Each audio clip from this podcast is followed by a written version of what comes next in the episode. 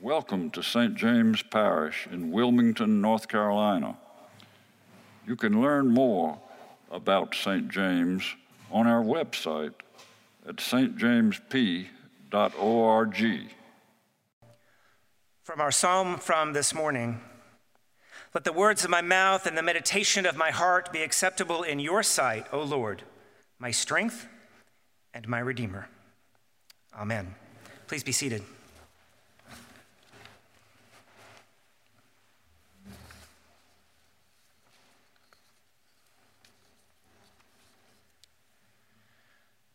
So here we are today, moving towards the end of the ninth chapter of the Gospel of Mark.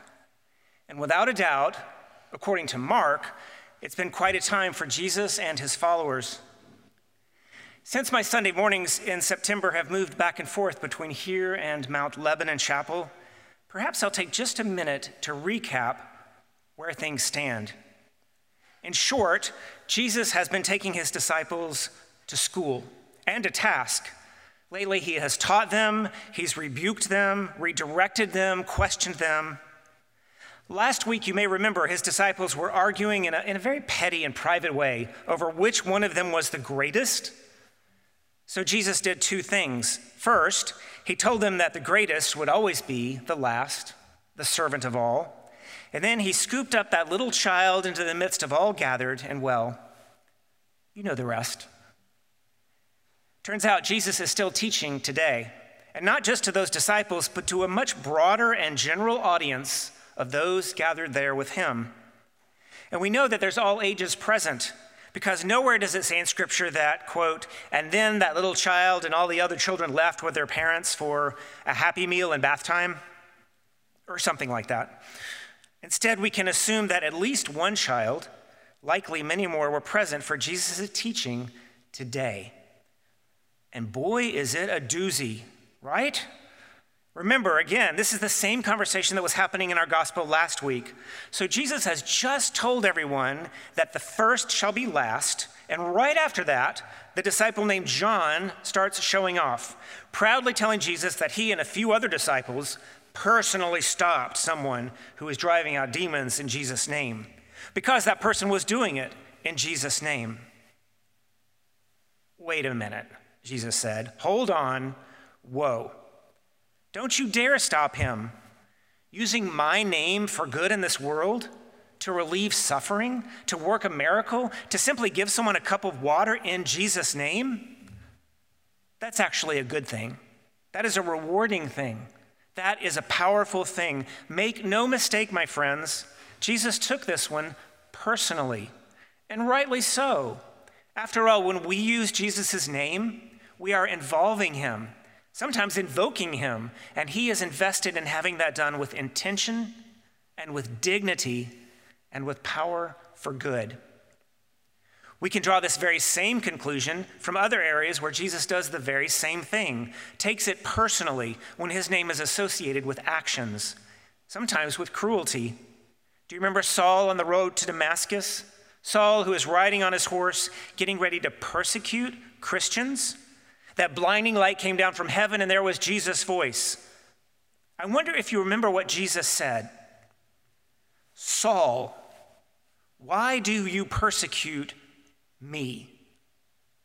Jesus was angry, and he took it personally because, and this is important, what you do to or for his people, you do to him. So I invite you this morning to use Jesus' name to do good, never to use it for persecution or for the harm of others. I think actually here in the gospel this morning, Jesus has changed topics for just a minute to address John and the other disciples. And now he's redirecting everyone back to this theme of how we welcome and tend to children. So let's go back to those parents, you know, the two who were proudly seeing their child just used as a tangible reminder of compassion and care. I can only imagine now that their jaws are dropped.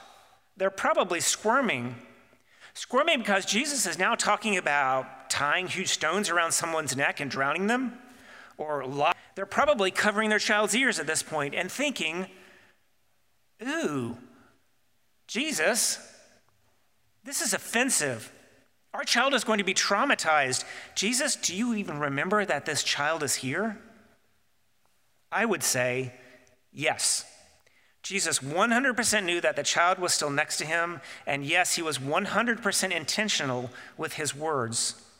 Because when things get personal, we usually remove all the fluff and we get right down to it. There are things that are offensive to God, and God is going to let us know it.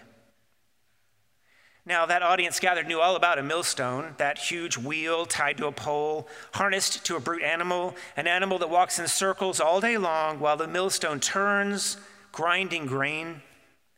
They not only know a millstone, but they are also intimately acquainted with the brutality of Roman rule. They know that at times capital punishment was sometimes meted out by having a millstone strapped to a person who is then truly thrown overboard in a boat and was drowned.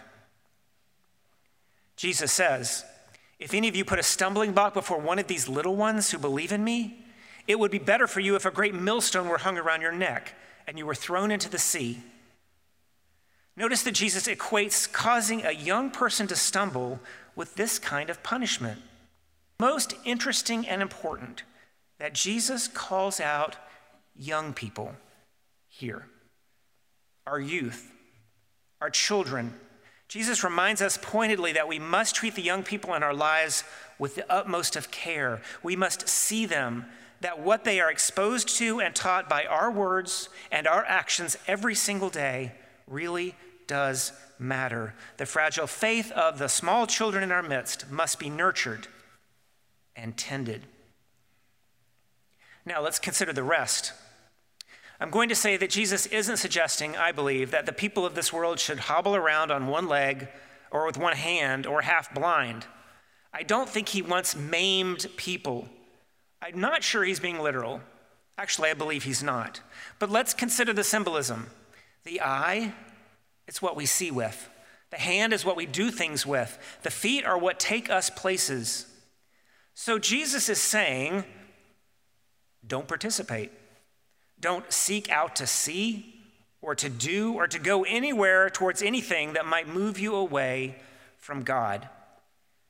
Yes, we have free choice, we have free will, but it would be far better for us if we were physically unable to do those things that cause us to sin. We must be purposeful about entering heaven. Jesus says, knowing that getting to heaven in any condition is better than getting to hell in our best condition, if you will. So then, perhaps we can make being right with God our priority over anything else, anything we might want to see, anything we might want to do, and any place we might want to go. Finally, we're now at these last three verses from our gospel today. I would say these three verses are a sermon unto themselves, but it's okay, I'll be brief. Salt is something that we hear about all through Scripture. We know that salt was used to preserve food, to keep it from decaying, and also used in that day in the burnt offerings as a sacrifice to God. Today, Jesus calls us to have salt in ourselves and to be at peace with one another.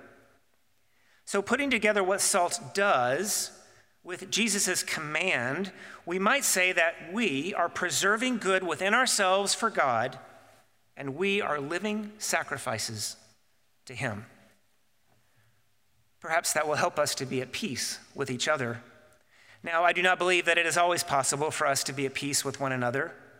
The man who was once named Saul, that we mentioned earlier, he knew this as well. Saul would later be Paul, and we are reminded in Paul's letter to the Romans if it is possible, be at peace.